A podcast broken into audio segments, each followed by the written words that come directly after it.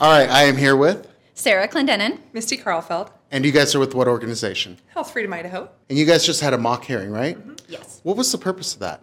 You want to take that, Sarah? Sure. So we just wanted to give people a chance to practice testifying. I know when we Yeah. first started, it was you know kind of intimidating to come in and and have testimony and stand before a committee and understand how to address the chairman and how to speak in committee and how to do all the decorum rules.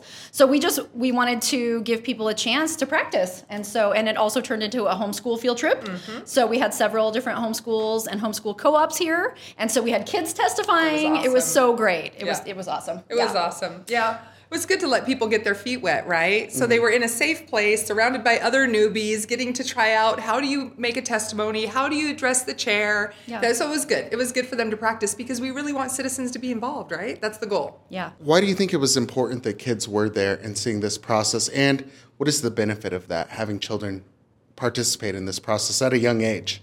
Yeah, so I didn't do any of this when I was a kid. I didn't even start being involved in the legislative process until I was an adult and had had my own kids. Um, and I wish this had been done for me, and that was why I really wanted to do this. I thought it would be so great to like help kids see like we can all do this. You know, the parents can do it, the kids can do it, the the committee. They're just they're just people. They're not. It's not scary. You know, we can have this conversation and there's nothing to be afraid of. In fact, it's our responsibility to be part of the process, and we want to make that more comfortable for them.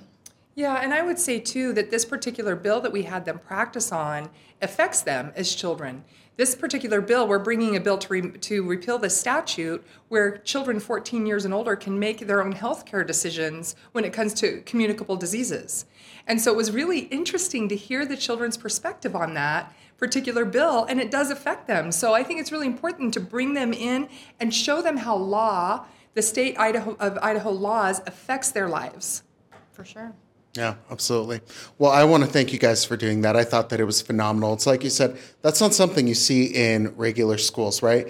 My goodness, I went to public school, and at a young age, I could barely tell you what the difference between the House, the Senate, you know, what's judicial? I don't know. It's, Right, you- You, right. take a test and then it's move on. But you do see in Idaho, especially, and this is something I really love, is that the homeschooling families, these pods, they really do care about their children understanding the legislative process and being able to see you guys put on that mock committee and participate in it. I think you guys are creating the next generation of, of great warriors. So I appreciate it. The goal.